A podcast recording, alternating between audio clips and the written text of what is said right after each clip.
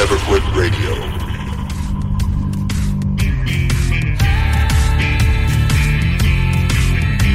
You ever think about quitting? It's the combat of life, hammering the snot out of you. Well, stand by, dig in deep, and get ready to get fired up with us. Welcome to the Team Never Quit podcast, the number one podcast that inspires you to fight on. I'm your host, David Rutt Rutherford, here with Mr. Never Quit himself, Marcus Luttrell. Our mission is to help you embrace the suck of life, to teach you the values of working your ass off, and to interview the most hard charging people on planet Earth. We know life is hard. It's time for you to suck it up, Buttercup, and let us teach you to persevere in every environment imaginable by sharing real world lessons learned by those who never quit. That's right. It's time, Marcus, for us to help them defeat the Right, negative you fired me insurgency up, in man. their You lives. fired me up. Are you ready? I'm ready. Let's roll. Let's roll.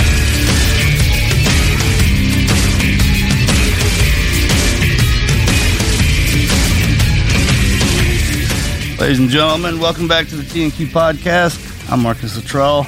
As always, my co-host Rut, Dave Rut Rutherford. Rut, Rut, Hey, uh, buddy, it's just you and me. Rutherford's still on vacation.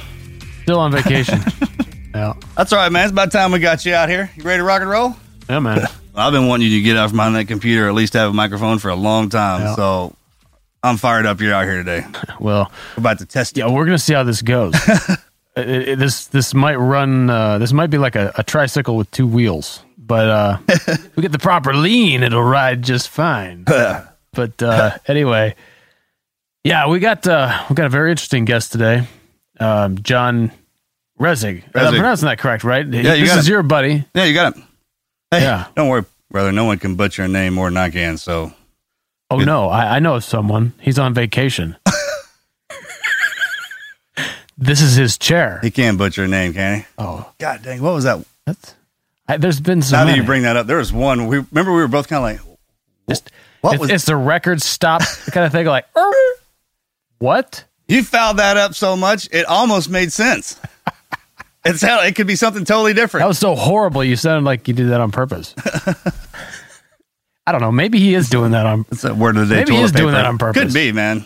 That they, that's part of his style, man. That's why he's so good. He rocked that microphone, that energy, man. He brings you from all directions. Yeah. Uh, let's let's not ignore the fact that he is. Uh, he's the driving force around here. So Man, we're gonna try to. We got a really interesting guest coming on, and we're gonna do our best for you. So you stick with us, and we'll uh, we'll try to make this a great show. So how uh, how do you know uh, how do you know him? Okay. This is a pretty good story. I uh I found out about well the chive, right? In the teams, the chive started Sure. pounding around it, but we didn't know who I didn't know who came up with it. You don't really care when you're No. you just care about the chive. Of course you don't. You care about the content. And for, for those who are not aware, the Chive, uh, world's largest entertainment website, we're talking about 20 million viewers a month, um, which equates to more monthly viewers than NPR or USA Today or Comedy Central or Disney. So kind of like the modern day We're talking uh, about the- a the- massive the, next internet kind of presence. deal, man. He he with the Yeah, him and his brother. The Chivettes. Him and Yeah, his- man. It's a family brother. thing. That's the, the beautiful part about it, man, is all he's got his kin in there in the shot running it. We go Melly and I'll go down there and visit him, man. And it's it's great. It's a great environment too. The the shot. Yeah, they and what they do is uh, basically, from my understanding of it, I'm not a, I believe what they call a chiver, one of the frequent visitors You to are, the you are now. I guess I maybe I will be, but uh, it, it, it's a content. It's basically content aggregation, and they have all these, you know, uh, from from all sorts of different categories uh, of information. But they put it up there, and it's. I don't All know, you it- need it's, to know to be a those. fan of this it's Joker a classic the surf site, Yeah, yeah. you know. Is he? A, they are a huge fan of the military and they are a huge fan of women. Boom, right there. That's the two main the deals: military women and- portion and women. of that is definitely probably why it came Oh, up it's on our huge, man. visibility as far as the teams is concerned originally. Absolutely. anyway, the story you were how you met him. Oh yeah. Okay, so um, it was when Governor Perry was running for president, and we had jumped on this. Uh, we were in uh, where were we at? Man, we were. I think we were flying out of Austin or somewhere, and we had jumped on this plane. Well, he had uh, Governor Perry was riding on uh, Southwest, but he put all of us on this uh, Harry was riding. Oh yeah, Southwest. That's how he rolls, man. He doesn't roll private. He flies Southwest. Him, him. He flies Southwest. All right, this cat, this kid right here, he flies United. That's amazing. Yeah, so he flies Southwest. But we're we're on this bird. It's me and Paul and Mojo, Mike Thornton, Mikey T's on there, our metal, nice. right? So we had, yeah, and um, and then this guy comes bebopping on the plane. He had a he had a man bag on, like an Indiana Indiana uh-huh. Jones wears one. My brother wears one now. He's a scientist. No, he doesn't. Does he really? I know, right? Really? yeah.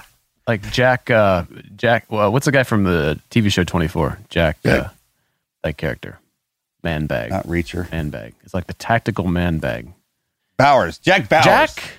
Jack Burton is my hero, right? Jack Burton is a team guy hero. Then we got Jack Bauer is a civilian hero. right. Anywho, all right. So he comes on. He parks anyway. himself right next to us. I mean, in, into the uh, okay. which is not that hard on that plane, but uh huh.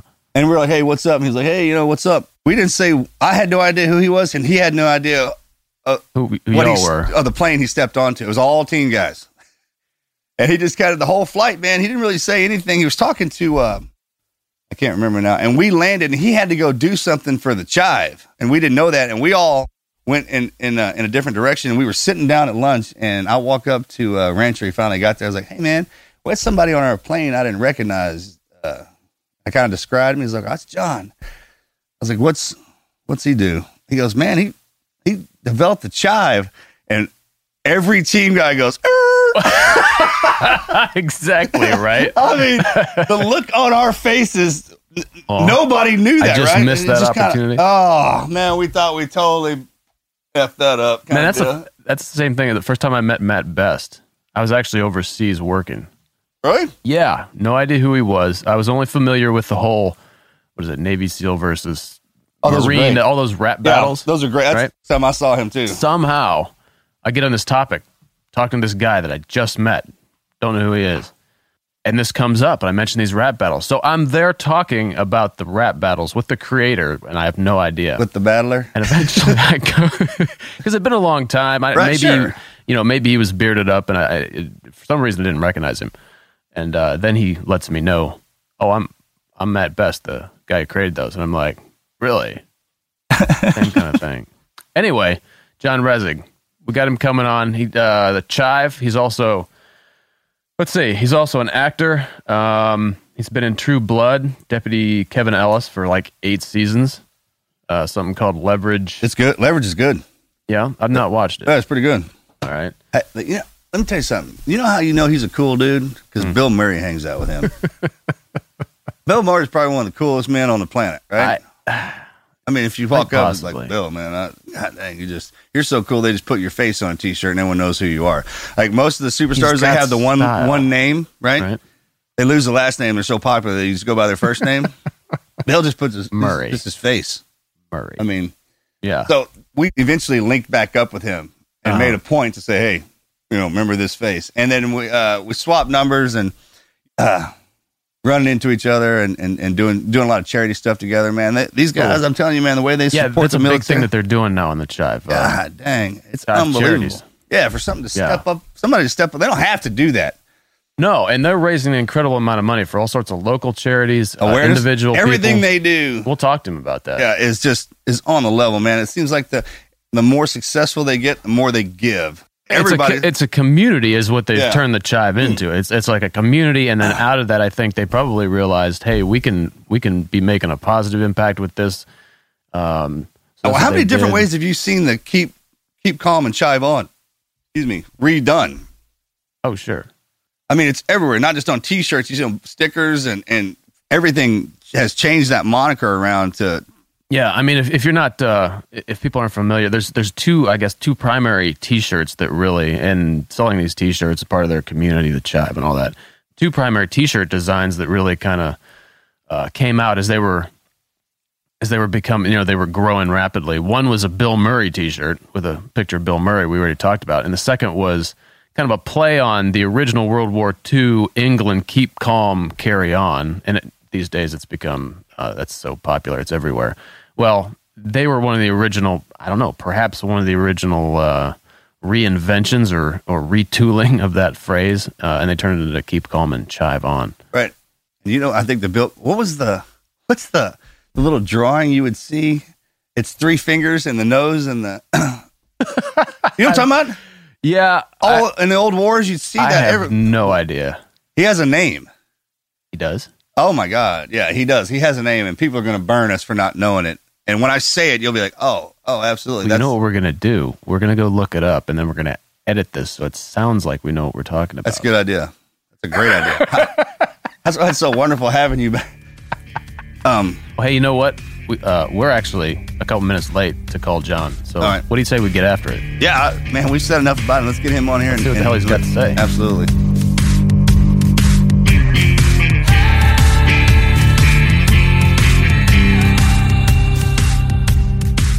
Hey everybody, welcome back to the Team Never Quit podcast. I'm Marcus Luttrell, and today we're honored to have the Wizard out from behind the screen and and uh, in front of the microphone. Wizard, Sir, I've been waiting for this. Yep, this is going to be fun, man. Especially we'll see. with the guy.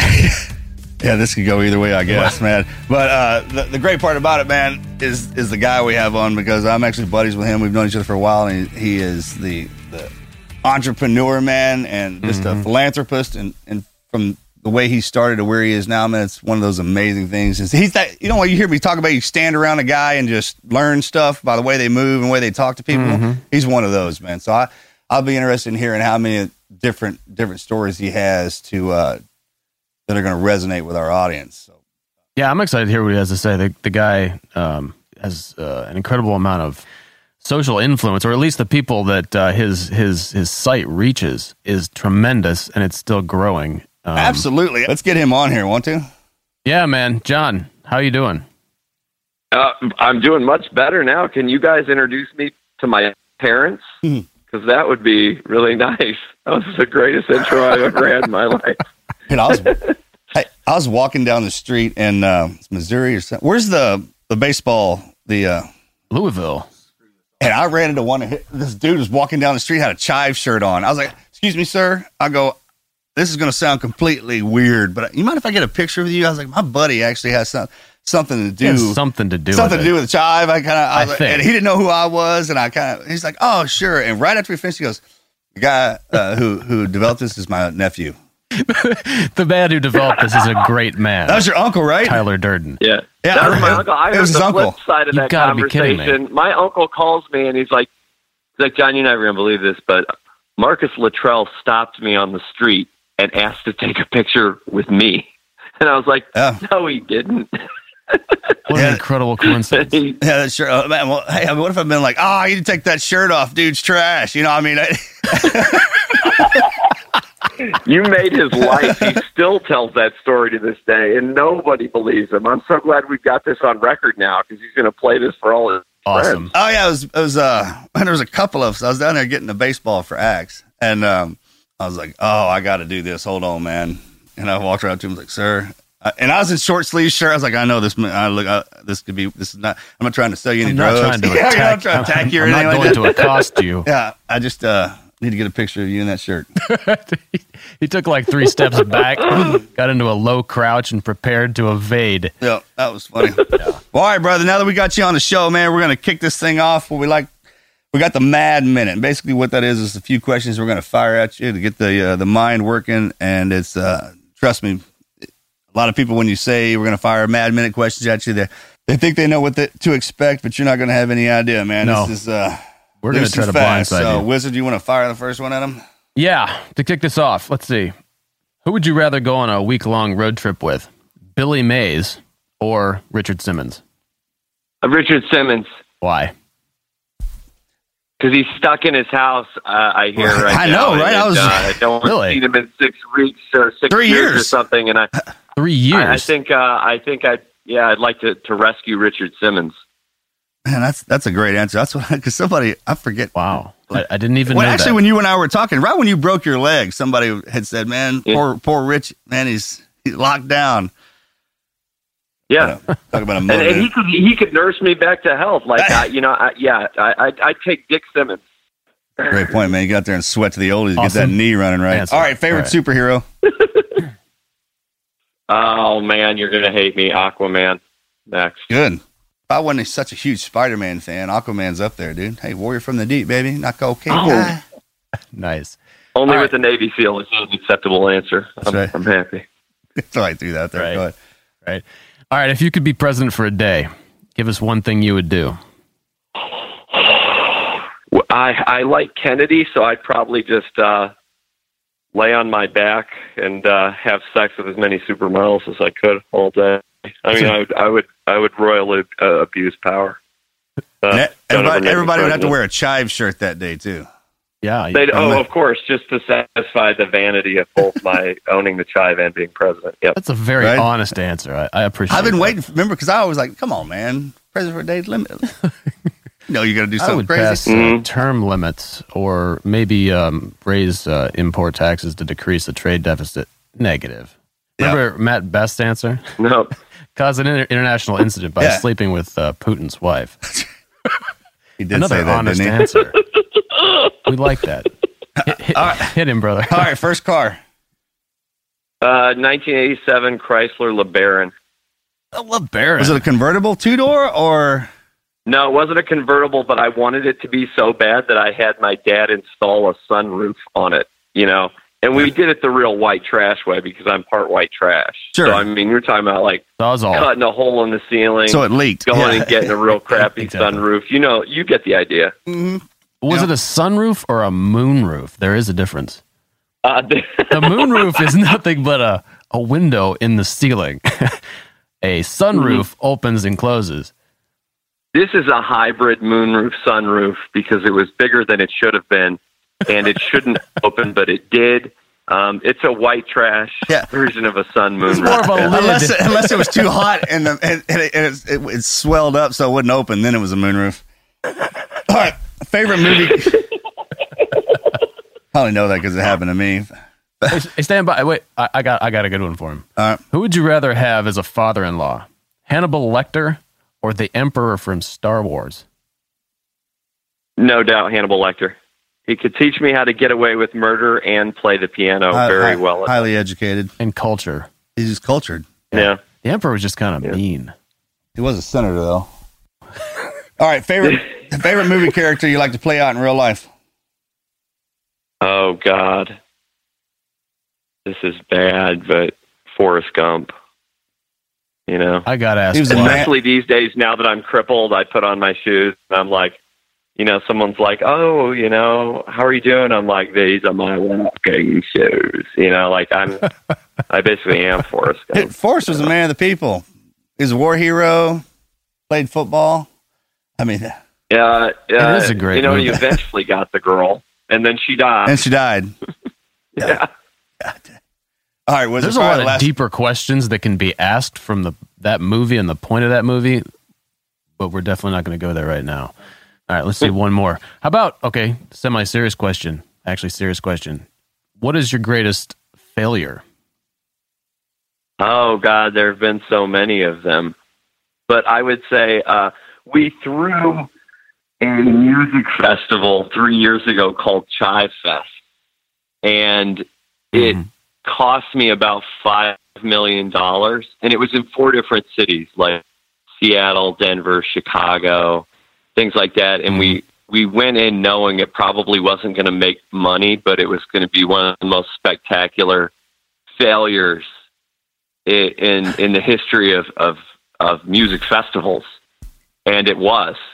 But but imagine, like, but we could do whatever we wanted, right? Because it's like you know, there's tens of thousands of people going, and I owned it, and we could go anywhere and do anything. So imagine like the father of the bride on wedding day who just Mhm. doesn't give a shit about anything. Yeah. Like I was hopping over the co- concession stands and just putting my mouth on the beer taps while people looked at me like, "What is wrong with this kid?" So. I yeah, I lost three and a half million dollars in a course of sixty days, and and uh, that was that was great. But at one point, I remember we had paid uh, the city of Chicago two hundred and fifty thousand dollars to put up a fireworks display over Lake Michigan. Um, and I had I had said that I wanted a red a big red button. You, you know, Marcus, like a launch button. Yep. You know, Yeah, um, to set to set it off. and uh, and uh, Nice. at the end of it, you know, the the the last band's playing the song, you know, and, and they're getting everybody jazzed into it. You know, there's 20,000 people bouncing up and down, and somebody uh, dressed as waiter walked up to me with a, a red button on a on a silver platter, and I hit it and launched this absolutely fuck off fireworks display over Lake Michigan. Are you um, saying that, that wasn't was worth three point two five million dollars? I'm saying sometimes, sometimes failure and success are just states of credit. Man. I was about to say, man, what you did was is uh, through all man, you threw yourself a rock party. Right, you threw yourself right. a concert a that you went to, and when you wanted a beer, yeah. you jump over the counter and get yourself a beer. I mean, I don't, I, I get it uh, monetarily. It you look at it as a failure, but failure though. I mean, it, I would look really at it, you just threw yourself a party and had a great time. Yeah, it sounds like a matter of perspective to me. You so. had to say it was a failure to everybody else because we lost money, right? a, a, lot of money, and mm. and my business partners were both going. Like Leo, Leo, my brother was having a kid at the time, so he didn't get to go to any of them. So he's real sure. hurt yeah, about yeah, the whole yeah, thing. Yeah. Um, but but yeah, I mean, yeah, it was it was hit and miss. Good time though. All right, all right. That's the Mad Minute, brother. Uh, yes, sir. Thanks for doing that, man. Like I said, man, we, we pull those out of everywhere and uh, and, and get the old mental juices flowing. So what what we're gonna do now? We're gonna get into the meat potatoes and why people come here. Like I said, we bring amazing people on here to tell their greatest never quit stories, uh, their adversity, mm-hmm. and how they get through it, man. And we we connect you guys to everybody out there who might be going through a, a similar situation or a different situation and uh, just need different kinds of motivation. So I couldn't think of anybody better than you to, to do that. So if you would, man, if you want to, just yeah. get into your greatest never quit story, brother. Uh there's a, there's really one that always comes to mind, and that is this story of how the the chive became successful or became what it is today. And a lot of people don't know that the chive was very successful out of the gate. Like we had created a bunch of websites that failed before we created the chive. But when we created the chive, relatively out of the gates, it was it had traction, and we knew we had it. Mm. But we were very, very poor. Um, my brother and I had come from Indiana. We both had a lot of college debt. I remember I had seventeen thousand dollars in college debt, and uh, that was like insurmountable amounts of money for me. I didn't think I could overcome that. And suddenly, a lot of people are on the chive, and what you the, the unintended consequence of this is that your hosting bills are racking up, right? So you, have got to pay to serve the mm-hmm. site to that many people. Handle your traffic, uh, and we're serving out. Oh, really? Exactly. Oh, yeah. Oh, yeah, yeah. So uh, there were a number of agencies that you could pay to host your website, your domain, and and it, it costs money, especially with all the heavy photos. You know, we're serving out huge photo galleries to millions of people a day. So what mm-hmm. happens is like you get a bill in the mail, right? And imagine like they're we're already broke the joke, okay? Like uh we're so broke in fact, the five people who founded the chive, we're living in a three bedroom house in Rose Avenue, um, in Venice Beach.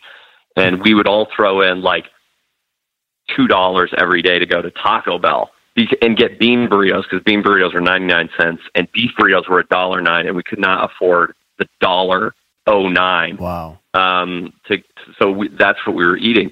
And then our first hosting bill came, and I think it was like forty two thousand dollars. Oh my god, that's more month. serious than I had expected. Wow. Yeah.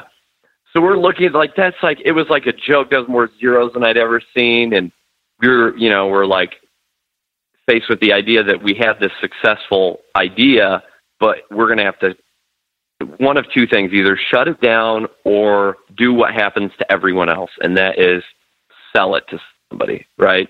Um, mm-hmm. And the venture capitalists were circling immediately, like just hounding us with offers because they knew we were broke.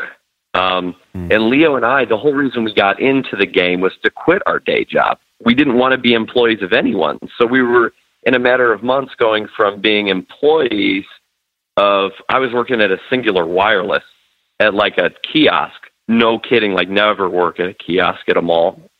You're like treated like a subhuman.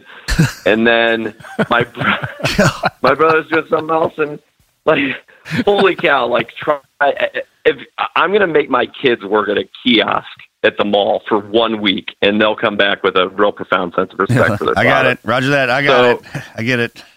Yeah. So we we were like, oh God, what are we going to do um, with this toasting bill? And the next month came, and it was more, forty seven thousand. So suddenly we're hundreds of thousands of dollars in debt, and we're begging Gator Hosting to just keep us live, and we'll figure out a way to pay it off. Um, so we're back to rent. We got rent on our ledger. And in the meantime, these venture capitalists had come in, and the offer at the time was like two million bucks. Um, and it seems really weird at the time because everyone's like, "Oh, you know, two million bucks to you guys, whatever." But mm-hmm. to us at the time, who couldn't afford a bean burrito or a beef burrito, um, we that was like my brother and I would become millionaires, right? And we all we had mm-hmm. to do was sign on the dotted line, and the venture capitalists would have owned fifty percent of the Chive, and the tribe as you know it today would have never existed. They didn't like the women on the site and they didn't understand why we were doing charity.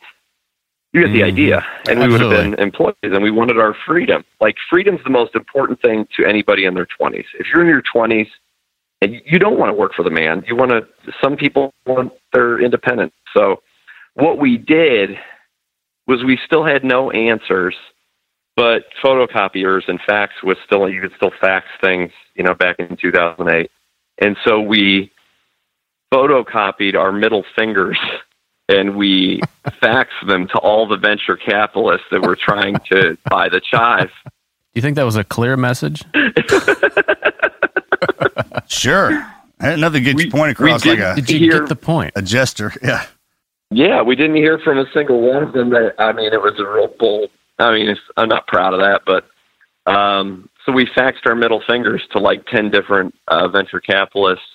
And then we had an idea that we would put you know, Bill Murray's face on a t shirt and try to set up an ecom shop to pay off the bills. That would have been my um, first thought. I would have said, right? I'm um, hundreds of thousands of dollars in debt, completely broke, and I'm going to get out of this by I'm going to put Bill Murray on a t shirt. it's so obvious. It's so simple. That's like one of those moments of clarity. It's, like the, the, simplicity. The, the, clarity, like the angel comes to you, right?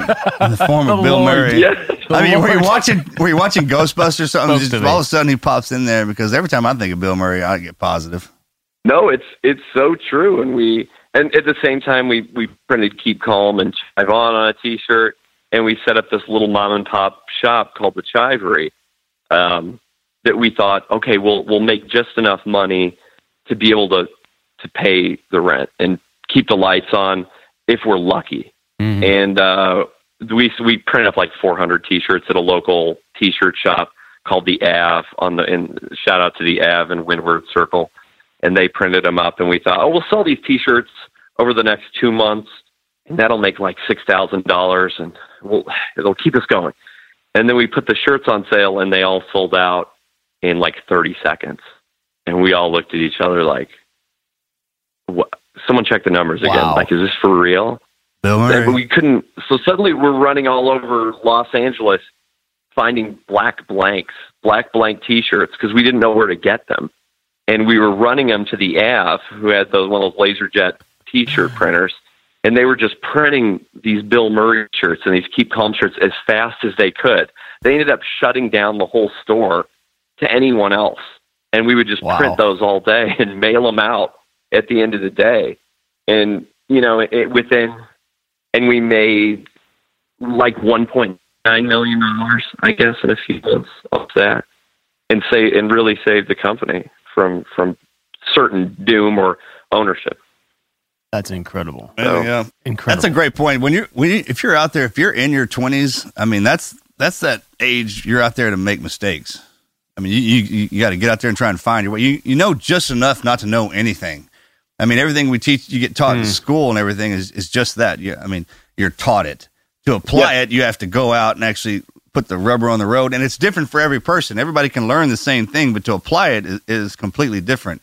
And then I think in your 30s, you're out there making your way, right? You find your purpose through your mistakes, and you, and you learn your lessons. And then, man, that you get to the 40s, and it's it's that's I mean, I know I'm there, and that's when those come together, and you you get that fulfillment in life because we didn't think we'd live to see it, my brother and I.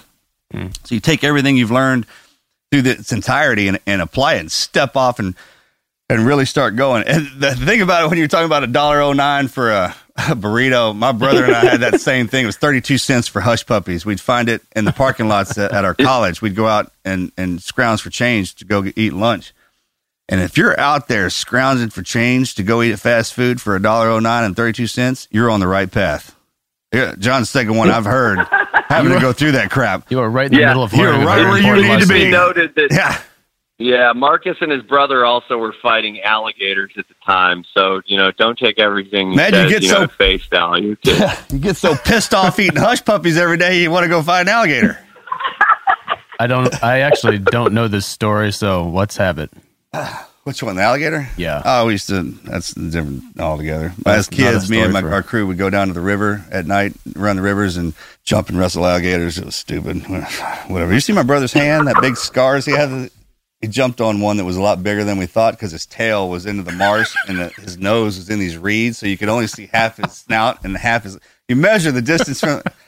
Anyway, this is some redneck. So, no, no, God. keep going. No, no. Yes, don't finish say the anyway story. in Yeah, the middle of fighting an jumped on that alligator, Could man. It jump on him- the back of an alligator? Yeah, yeah. We're looking for technique. man. Oh, absolutely. Yeah. Well, you don't want to go head to head, No, walk us especially through it. in the water. Yeah, you just sneak up, jump on their back, man, and um, it's the most powerful animal you've ever experienced in your entire life, man. Any any predator. God dang, I had a hold of a shark one time. It was about as long as my arm, and I had it. I was face to face with it, and he slipped out of one of my hands, and I had the I had him by the tail. He drugged me around that boat, around the boat before I, I could get him believe out of there, and he wasn't even a foot long. I mean, just the power of these things. Anyways, back to the alligator. Yeah, it was a, it was a bad day, man. Morgan got his ass handed to him. Do you do you have to roll the alligator? So what do you do when you're on the back of an alligator? Because we're bigger. You jump on them smaller than you.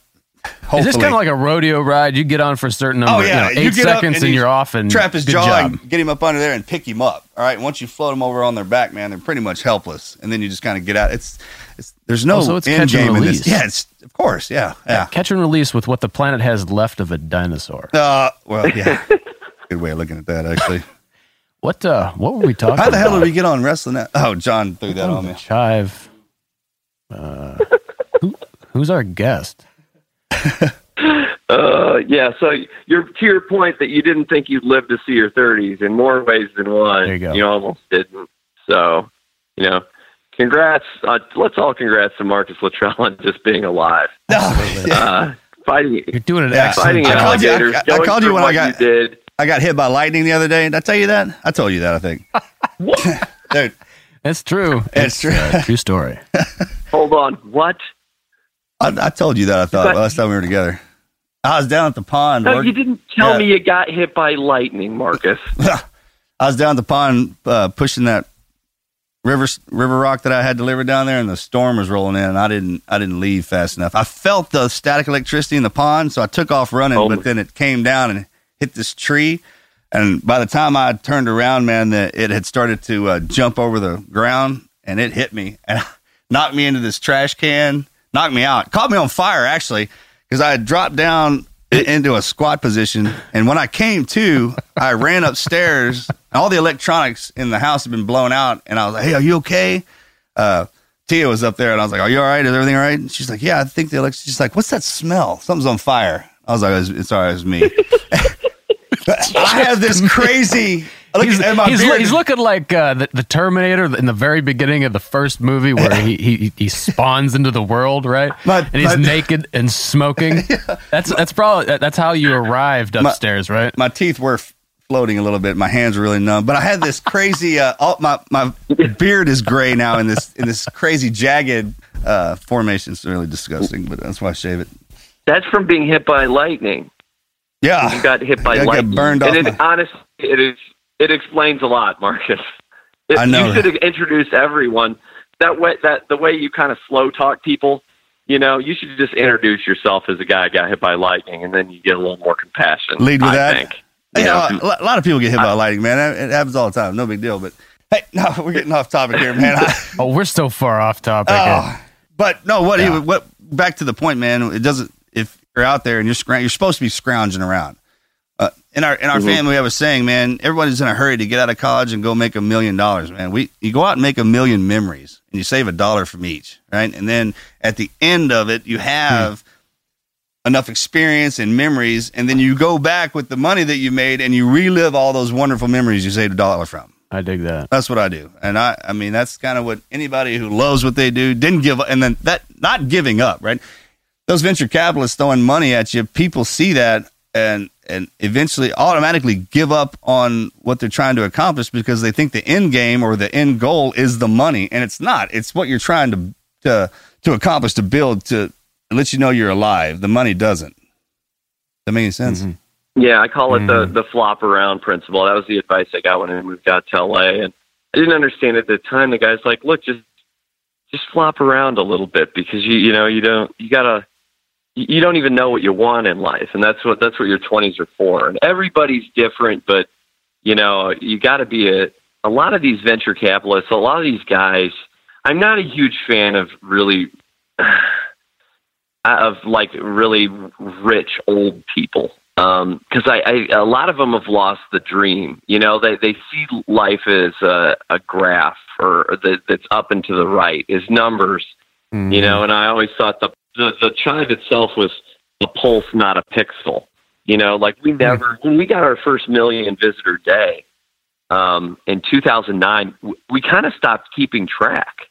Uh, now, th- th- you would think that that's ridiculous, but when you're too focused on the numbers and not just being uh, creative and having fun and flopping around, Mhm. then you're not going to get anywhere. The numbers aren't going to go up and to the right. So we, I still to this day couldn't tell you how many people come to the Chive every month. I, I could give a shit.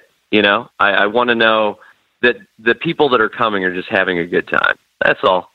Well, absolutely. You've built something that doesn't revolve around the- numbers. It revolves around the people that go to. it. It's a community now. People know each other as that. They they they. Yeah, you have to. That was when we made those Bill Murray shirts. We didn't just make the shirts. We thought, well, if so many people are going to buy the shirts, right? Then if you see someone else wearing a Keep Calm shirt or a Bill Murray, you have to nod your head or buy him a beer at the bar or give him a ra- random act of kindness. So the idea of the community came from the T-shirts, from this accident. This let's put Bill Murray's face on that. Yeah, sure, that's a great idea. That'll save everything. Well, it just didn't stop there. You, you know, one success begets another, and you, you got to see the opportunity in the moment too. Once you do experience that a little measure of success, you've got to be able to parlay that into other avenues of success. And for us, success didn't mean money; it meant building a community, and the money would come later if we could build a community. So we used the shirts to do that too, um, and that's you know, and then we saw that the military was buying uh, over 50% of the shirt sales were going to Afghanistan, to Iraq, to wives of uh, active duty men and women who were sending it to their husbands. So we were outfitting the military now with Bill Murray shirts, that which is a really heady experience. And then that imbued loyalty for the military into the chive, you know, and then Mhm. continued to build the idea of the community, which you cannot put a dollar sign on even today, because you can't. First of all, you can't buy the chive; it's not for sale at, at any cost. How do you put a dollar sign on the community? You can't. Well, you know what's really interesting is how how y'all have gone and I don't know what you you know what y'all's attitude was when you originally started it. Uh, but I doubt you were thinking, you know, someday we'll have a community, and what we'll do is then turn this into a positive force where we're raising money for charities and individual people who need it. But at what point did you start? Did you say to yourself, you know, we can activate, we can really activate our community and do something positive? It's a really good question. Uh, again, we're we're too stupid for that to have been uh, uh, intentional. What happened was there was a volunteer firefighter in Fluvanna County, Virginia, named Kenny George, and I. He emailed me one night in 2009, and the chive is the three H's. Okay, it's humor, hotness, and humanity. But at the time, it was just humor and hotness. Okay, Mm-hmm. the humanity came when this guy named Kenny George, who's a volunteer firefighter, emailed me and said, Uh, we lost government funding to our volunteer fire uh, department. You guys seem to have this community happening here.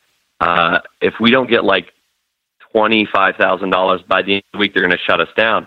And I wrote him back, and I was like, "Man, I I don't know how we could help you. I don't, but I'll try. You know, I'll I'll write this story on mm-hmm. how the you know they and this fire department saves a lot of people in the hill country and uh, in Virginia, which Marcus, you know about this. If you're right. in the back hill country of Virginia, these are very noble people. They're not. They don't want anything from you. They don't want to ask. They want to pay their bills. Um, but sometimes they need some help, so they would get it from the volunteer fire department. So we knew that lives were actually going to be lost if they went away, and the government didn't know that because it's more of a cultural thing. These are prideful people, and mm-hmm. um, so they. Uh, so I said I'll do it, and I wrote up this story and went to the chive community and said I I don't know if we're you guys are going to do anything about this. I think maybe we should help this guy. And we raised like thirty five thousand dollars in just a couple hours uh, and saved the fire department. We raised so much money. Now it's one of the their preeminent fire departments in Virginia. They built a new structure and it's great. And Kenny's uh, still doing great. But that was a moment again back to you know you got to recognize the moment. Like I was like, oh, so these are good people. These are uh, my community's kind. They're not like anyone else on the internet that's full of hate and vitriol and all that. These are nice people. Well, let's do it again. You know, and then that's yeah. how the the charity started. Well, that everything evolves when you're successful, like you guys are, and the, there's no way that it, doesn't reciprocate. I mean, the harder you try to help people, the hard, the, the more people are going to come in and see that to help you. It, it, it's community, it's family, it's what this country was founded on. Exactly what you're doing, man. Good job. Yeah, uh, couldn't agree more. And my, brother, you know, I founded the Chive with my brother, and my two sisters founded the Berry. And the first two hires were Rick Phillip, who runs the military arm to this day, and Bob Phillip, the head editor, who was also my cousin. So we re- we're real family, and you got to lean on them in the hard times. And every family does in different ways. It'll be one of the great honors of my life to have started the chive with my brother Leo and my cousins, and you know, and the way you communicate when the chips are down, or not like you communicate when it's business. And it's certainly not the way. Like if you ever heard Morgan and Marcus communicate with each other. It's just, it's a series of grunts. Okay, they just grunt back and forth to hmm. each other. But you know, they're getting shit done. You don't know what it means, but you know they do. Shorthand. Uh, it's called shorthand. So when you're around somebody long enough, you don't have to go out with the whole sentences. You just it's the look. You, yeah, I know where you're good. hey, I want to. You know what? From from talking about that, I, I want to ask you. There's apparently because right, you've already mentioned three separate like unexpected successes. First was just the success of the site. Second, the uh, the, the, the merchandising, you know, with the with the t-shirts just took off. The unexpected success with the charity. What is there? Is there like? Uh, would you say there's like some kind of core core element that is the the core component for you know how well everything's gone for you? Yeah, I think uh, you know I think you've got to be a constant tinkerer. You know, everything comes from, you know, everything we've talked about today, even right down to Chive Fest, was we're always coming up with ideas, right? And we have to, you as an entrepreneur, you, you, you feel compelled to move forward with the ideas, whether they fail or not, because most of the time they may break your way. And so we had series of failures like with Chive Fest. I think the beer line did okay but mm-hmm. then, you, but you keep trying, right? And then, then you come up with ideas like Chive TV, which has exploded beyond anything I've ever seen. And you come up with William Murray Golf, and suddenly you're sponsoring the PGA Tour.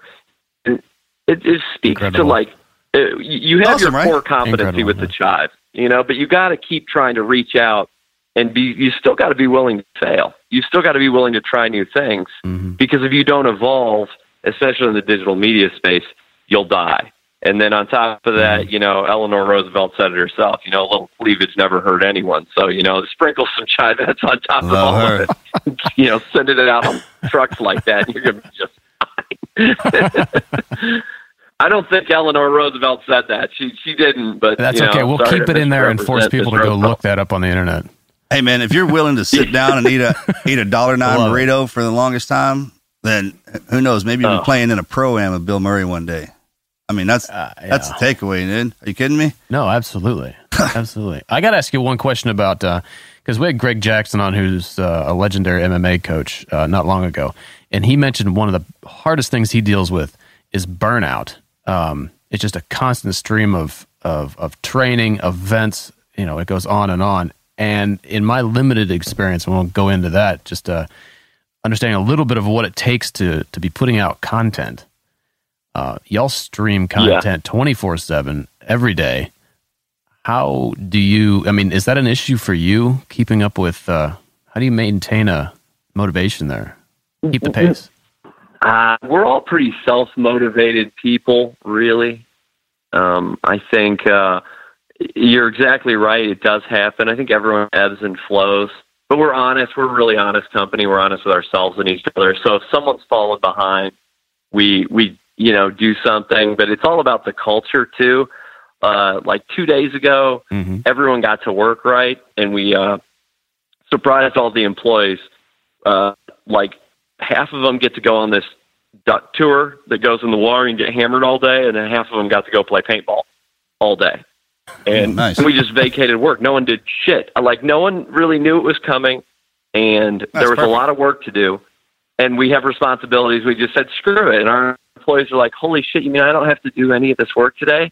Like the vendors are going to be pissed, and we're like, "Yeah, the hmm. vendors are going to be pissed, huh? Who fucking cares? Here's a gun like, yeah. You know? No, that's man, that's the way to do it. You gotta. So it goes oh. back to the culture. Yeah. Like you're the thing that wears people down the most is culture. Like if you're if you eh, you know if you hate your boss, you want to quit your job, right? That's the number one reason people quit their jobs is they hate their boss or they hate the people that they work with. So if if we hire you and I don't want to have a beer with you or people don't like you, at the chive, like you're pretty much on your way out, you know, because mm. one bad seed can ruin the, can spoil a lot. Mm. So we, we just try to keep the culture where it needs to be and keep everyone accountable, but you try to have fun, you know, that's all you can do. Um, it may not work, but so far we're not burned out, which is after eight years, kind of a miracle. But uh, I, I, I hear you on that one. I, well, well, let me ask you this, and it kind of seems one of the deals in what you've created and what y'all created is is one of the things that it'll become a wheel, right? So all the Chivettes, everything, everybody that's there right now, the up and coming generation, they see that. I mean, they see how festive it is and how much fun it is, and they automatically gravitate towards that. So you, you got the actually the people who were part of it, the community recruiting, not even knowing it, just about because of how much fun they're having into that world, and and that's kind of what you were talking about. To keep this thing going, to keep it fluid, you have to see what the younger generation is into and what and what what they're adapting to. It's why I go down to Exos when I'm talking to those combine kids. Every generation, these kids come in and out of college, they're different. They are man. Mm-hmm. They see things differently. They move differently. They talk differently, and that they're the but ones. Don't you that, think, Marcus, that like do you, do you, I see a 16 or 18 year old these days, and I'm I'm a little bit dumbfounded. I I don't know what the answer for these kids is. They've got their heads buried in the phone all day long. They mm. have their eyes up to the world. I'm like, holy shit! I don't know what's going to happen. Are these kids going to be on the chive? I don't know. Yeah, right. Mm. Being successful and what what you did to be successful, Marcus, and what what you know, what both of you did. I mean, the amount of hard work that you have to put into being successful. Like, I didn't trip and fall into a global phenomenon at the chive. Like behind no. all of this fun uh, and the veil that is uh, this great illusion that we've created is like is some of the hardest working people you'll ever meet in your life. You know, you know, there's sure. a, like how many people make it through BUD/S? How many less people from that generation are going to make it through BUD/S? You know, are they going to have to scale down BUD/S, grade on a curve? So BUD/S is going to be on a curve this year, guys, because we know y'all a bunch of pussies now. like, what do you do? Yeah. You t- I don't know. I interview some of these kids coming out of uh, college right now, and I'm they you know they won't come with a resume, and uh, just a resume, man. And so I, I, this happened yesterday. Someone came in. I was like, "Yeah, wow. can I have your resume?" And she was like, "Well, I, I didn't bring my resume." And I was like, "You know, I'm going to ask you to leave right now because you didn't bring your resume." And she's like, "Well, you know, I sent it to you online, so you already have it." Oh, God. But you know, there's some kids there's uh, the ones that do work hard are going to be get get upstream a little faster. I think. At least I that, hope. that is my plan with my kids. I'm like, hey, guess what, guys? You are going to have an inside lane because I am going to train you like the like the old days. Any kid, any kid who has that training is going to get ahead so much easier than we did. I, I truly believe that. Like all you got to do is instill those core values, and you're gonna you're gonna get upstream so much faster than any other kid out there because they're, uh, you know, they're being lazy. You know, though, we're talking globally. The competition now is global. It's not just who's in your town, in your state, necessarily in mm-hmm. your country. You're talking about global competition, and this is a much bigger question. But if you look at the phases of, you know, civilization, and on the back end of any kind of empire or great society is a period of decadence and decline. That you know that might be what we're looking at here, in that elsewhere in the country, or not elsewhere in the country, somewhere else in the world, you know, there's there's cultures that are rising, that are working hard, that happened. are building themselves yeah, in the happened. same manner that the United States uh, rose to prominence, and they're eventually going to, well, eat eat our lunch. We are the new Rome. I track it all the way up. It's it's when we get when we get soft on ourselves. Yeah, it, it comes that that you know that's when it comes down to being something that the kids don't understand, and that's just being a citizen. You know, you got to be a citizen first. Like you got to look at yourself and think, "Am I a citizen of the United States?" You know, and what do you what mean by it citizen? mean to be able to what, call what that, yourself a citizen? And that means, you know, personal accountability, and we do that at work every day. Hopefully, we do it when we get home. You know, the chive is the mantra of the chive is making the world 10% happier, right? Mm-hmm. Well, we mean that in everything that we do. Like, we're degenerates and idiots. I get that. And maybe we're too stupid to know when to stop, but we're Hardly. also trying to be a little bit better every single day because you have to be a citizen first. And I, mm. I, I don't know many parents even some of the good parents don't teach. I know Marcus definitely does, but I, I was taught that. My dad was like, "You're a citizen. Do you know what that means?" Mm-hmm. And I mm-hmm. remember sitting there going, you know, I was 13 and I was like, "No, but teach me." You know, and and how fascinating is it? It's these simple constructs that are getting abandoned right now that that we need to get back to. Well, if you ask yourself, if every American mm-hmm. were like me, where would America be? I mean, we had that in the teams. Exactly. If, if every team guy were like me, yeah. where would the teams be? And I, I mean, I used to write that in my book every day. It's on the cover. I mean, it's the first thing you kind of look at. I, pull your weight. I mean, you're blessed to be born here. Yeah. And what you get in this country, like we talked the other day, is choice. I mean, you boil it all the way down. You have a choice to do anything you want and go in any direction you want, whether you follow the direction of somebody yeah. else or you follow Regardless your heart. Regardless of your circumstance. Yeah. But I mean, do, pull your weight. What have you done to, to give to everybody that, that lives here? That's a great point, John. You're exactly right. If you're, if you're trying to be, you know, even if you're if you're here on a on a green card, you're trying to become an American. You they want to know if you pay your taxes. I don't know. I just think uh, being uh, your kids are going to be golden. Uh, in fact, I, I welcome our tiny overlords already. You know, because your kids are going to rule the world.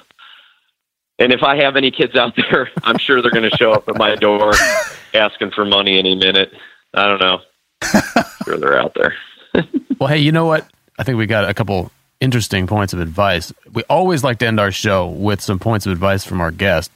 If you have anything else to pass on to this next generation or, or whoever that's out there listening, um, lay it on us. Fire it away. Uh, I think we've been talking about it the whole time. You, you've got to. You don't have to know what you want right now. I think we we we try to give these kids a pathway to you know, some parents are like, hey, you know, what's your plan B? I know you want to be an actor, but you know, let's get that accounting background. But eventually, you gotta you gotta zero in on what you want to do, and mm-hmm. uh, if if you're lucky enough to know what you want to do, and some people aren't, you know, some people do flop around into their 30s, and I that's okay too. But once you figure out what your true passion is, what you want to do, you got to take dead aim. You know, you really mm. got to zero in on the target and say, okay, what's it going to take to get me there? Who do I have to meet? What do I have to learn? What new knowledge base do I need to get me to where my passion is? And I, and I can really only speak to those who, who have that because I, I certainly do. And I feel for the people who never find their, their vocation, their path. And I, I, I don't know what to tell them. Um, hopefully you have very rich parents, but like, you know, if not, the amount of hard work that it takes to get you to where you you need to be is something. Um, it's a Herculean effort. You know, it's going to take a little bit of being selfish, and I hate Mm-hmm. to say that, but there, uh, you know, if you're 23 and you know exactly what you want to do, and you're spending 50 percent of the time with your girlfriend, and that's you know, and you can't get away from that. I got some bad news. There's a kid out there who's going to outwork you, and he's coming hard and fast. You know, so it, it is a competition. It's never not going to be a competition. I, I don't know how to how to explain away things other than you're going to have to earn it. You know, Sure. but everything everything we have came from earning it. No one ever gave me anything because we didn't come from any money. To this day, no one has given me anything because we've never sold the company.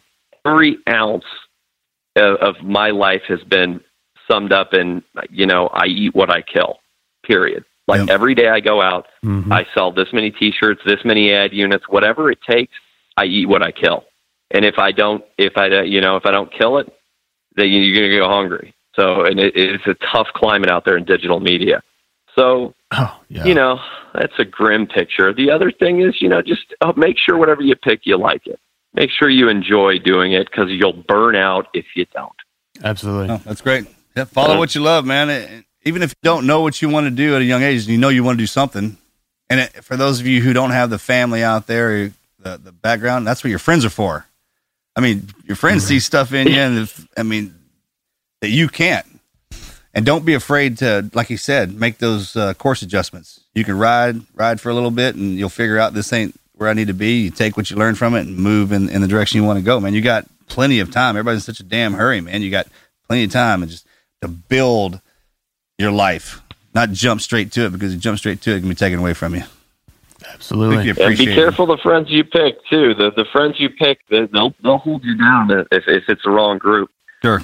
So Absolutely. yeah, I mean, but yeah, I like the. For Marcus, I've always liked that you're all about friendship. We'll be friends forever because of that. Oh my god. That's all I Yeah. got, man. All like have. no, nobody knows. No, nobody has checked in on my broken leg more than Marcus Luttrell. Like this is how good this guy is. He doesn't Oh, want no, he's- anyone. that's not true. He's to try to cut this out. I never checked. That is so. See, see, I told you he'd say that. Stop, stop doing that, Marcus. You're doing the Marcus thing right now. Oh shucks, I didn't do shit. No, no. Marcus Luttrell has texted me more than anybody, checking in on my situation since I broke my leg. I mean, that is the fabric of character that Marcus Luttrell is, and that's a good friend. I, I, I appreciate. yeah, you're my that. friend. I don't. See there, I got, I got him to do it. He can't take compliments. It just shuts them right up. yeah, I don't know what to say now. You got me off. Well, I tell you, I tell you what, man. This has been this has been a really interesting conversation. It's been entertaining, and we're really glad that uh, we got the chance to do this. We've run much longer than we expected because I think it was just flowing right through. So, Yeah, thanks, bro. Thanks for getting on here, man. Tell everybody we said hello and and uh, I will, man. Uh, tell Mel I said hi, Wizard. Thanks for hopping on. You did great. I, I, uh, Mel's right here. yeah, she's She right here. She heard it. says hello. Sends her love. Marcus, uh, I'll see you for dinner next week or the week after, buddy. All right, brother. Out. Take care of yourself. Thanks again, guys.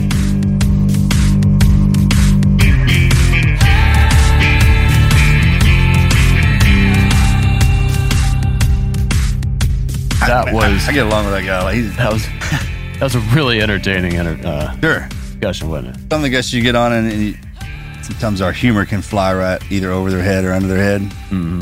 when you're trying to be serious. Right. And you got you got a guy you try to be serious with, and he's he throws the humor at you. Yep. I think we got a good balance though out of that. You Sure. know, uh, initially, just the nature of the chive. I, th- I think his whole attitude is being a. Uh, I think he's a serious guy that just knows how to again balance Yeah, loves life. right? balance that Yeah, seriousness with enjoying enjoying life. Well, man, when you chase your dream long enough, and they've had those struggles and those hard times, and once you kind of like when we got our tridents. Mm-hmm. Remember that feeling, man? I mean, I still stare at that thing. You know Yeah. what I'm talking about? And I mean, You don't forget that. and when you do it, the biggest thing was when we were with our buddies, and that's that's the accomplishment. Him with his family, and, and looking back on where they were and where they are now is uh is is something. Definitely seems like he has a recipe that's just gonna. He's gonna be able to sustain Feeds itself. he's gonna be able to sustain this because again he's got that balance he's he's got good fundamentals you know in his approach and all that but it's clear that he's enjoying this right He's enjoying it, so he keeps it fresh and and and following that passion. That's something you can't un- underestimate. And he talked about that a lot too. You know, figure out because that can be one of the hardest questions to figure out in life. That's Is that's the question. What are you passionate about? What do you want to do? What are you here And for? Unfortunately, I think Right? a lot of people out there they don't see that through to the end, and they somewhere along the line they settle for what's easy uh, or what they feel like they're expected to do. Um, but what he's saying is, Yeah, absolutely. That's that's absolutely hold absolutely that right. line until you got it figured out, and you're going to fly a lot higher following something you love. Let it unfold in front of you. Yeah, Right. Don't gonna- don't automatically jump to to what's already there because we do that, right? And hu- humans, like you said, man, we'll settle and like, oh, you know, I'm, I know where I want to go, but I got to this point, which I never thought I'd get here, and I'm here now. So why don't I just stop? Because everything's everything. Mm-hmm. Well, what about what you were what you were going after? Keep going, man. Keep. That's what life's about is keep going. And you're right. The hardest question, I mean, we all ask ourselves, like, why? am- What's my purpose, man? Why am I here? What am I trying to do? Am I supposed to just fit in here, my cog on the wheel, or am I got to here and drive this thing? Mm-hmm. And um, and, and don't confuse the easy road with the fun and enjoyable road. Those are two totally different things. You can be on a road that you love and enjoy, but it is the most difficult work you have ever done. And you can also be on the easy path where you don't have to put a lot of work in, but you hate what you're doing. you're on the wrong. You're on the And wrong I think sometimes people will say they'll confuse that easy road with the fun road. They think, well, those two have to go together. That is completely false, right? Yeah, you're supposed to be having that. Having I mean, fun look at the teams. Look at the blood, sweat, and tears we put into that. I know. But at the same time, what an incredible experience, Yeah, yeah. right? I mean, make no mistake, people, for one second that there are times we're out there, man, this sucks so bad, I would quit if I could get out of here. You know what I'm talking? Oh, absolute misery. if there's a way I could get My out of here God, and leave right I now, mean, coming from you, I, I would just. I'll never. We had an op in Afghanistan, man, and we inserted zero dark thirty, and the rear security was still on the insertion point. This is how bad this terrain was. And we had a, there was a master chief, man. He was he's a badass dude. He goes, "This sucks so bad." He's like, "I would quit, but the helicopter's gone." It was it was that bad, and it's it's in mm-hmm. those situations afterwards. We were laughing and cutting up, wrote a song about it and everything. And you remember those times? I mean, this was so brutal. The only way I would have made it through that is because you had everybody around you. Mm-hmm. That's a great point. and that's another good, good thing that I mean he got into that was the culture, developing that culture, the culture they have at the Chive. Um, uh, in my mind, that that sounds a lot like the team you've got around you, right? Which is teamwork, uh, getting the support from the team, having that, and developing that culture and attitude, Well- you know, within it. You know what? How He has the, is. the ear of the people. He's kind of a man of the people. He gets in there. When you've and- got twenty th- million visitors a month, yeah, you've got some influence. I'd say so. I'd say I, I'd say so. I mean, that's that. I mean, you, you're talking about this many people. He's doing something right. If that many people are gravitate towards what he's doing, I mean, he has obviously found his reason for being here, man. And I, hell, I just you know blessed to be in his life and be a part of that, and just to see that. That's that's the honor. I get a kick out of people who are real successful like that and watch them drive. It's it's uh man, it's motivating to me. So, hey, John, man, thanks for coming on here and sharing all that. Absolutely. Hey, uh, one thing we want to do is before we sign off of here, that was a really entertaining interview, but we're going to kind of. I don't want to bring it down. Oh, you got you got one. I'm going to bring. We're going to bring one. the tone down for a minute to read this reader story. You know, because Got these good one? things are. Yeah. I love this part of the show. This has always been one of my favorite parts of the show. It really connects with everybody that's listening out there. So, this one comes from uh, from Ryan Schaff. My name is Ryan, and this is the start of my journey.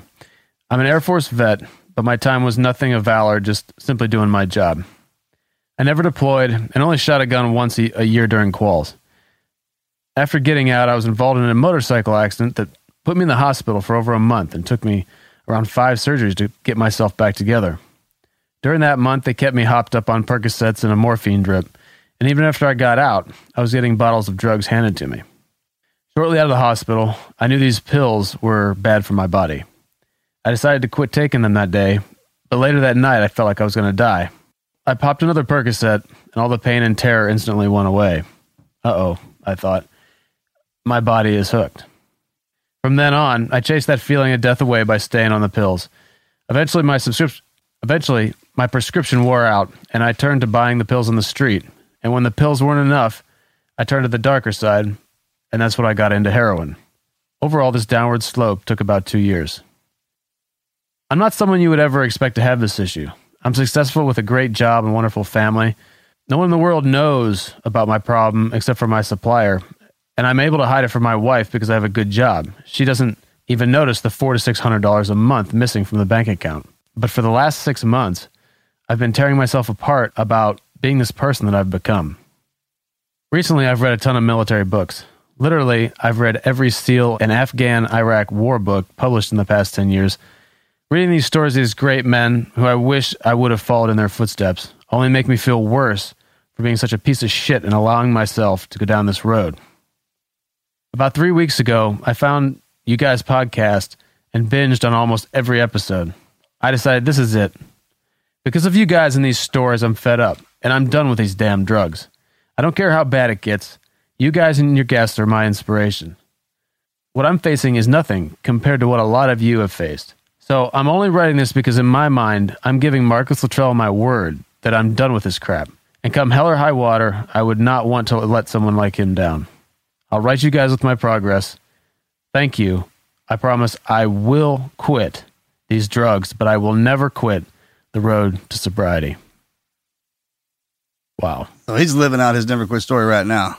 Oh yeah, he's that's yeah. You, you're right, man. When it, when you said the, uh, his subscription ran out to those pills, it's one of them deals where it, you, you, you get on them, and mm. you're right, brother. I it sucks, but you can get through it, man. That, that, that that's all there is to it. Once you tell yourself in your mind that you can get through it, it, it it's over because that's what the, the drug is taking a, hold of is your mind. Mm-hmm. You thinking you got man, there, there, can't be anything worse than this. This this this is worse than the pain I'm in.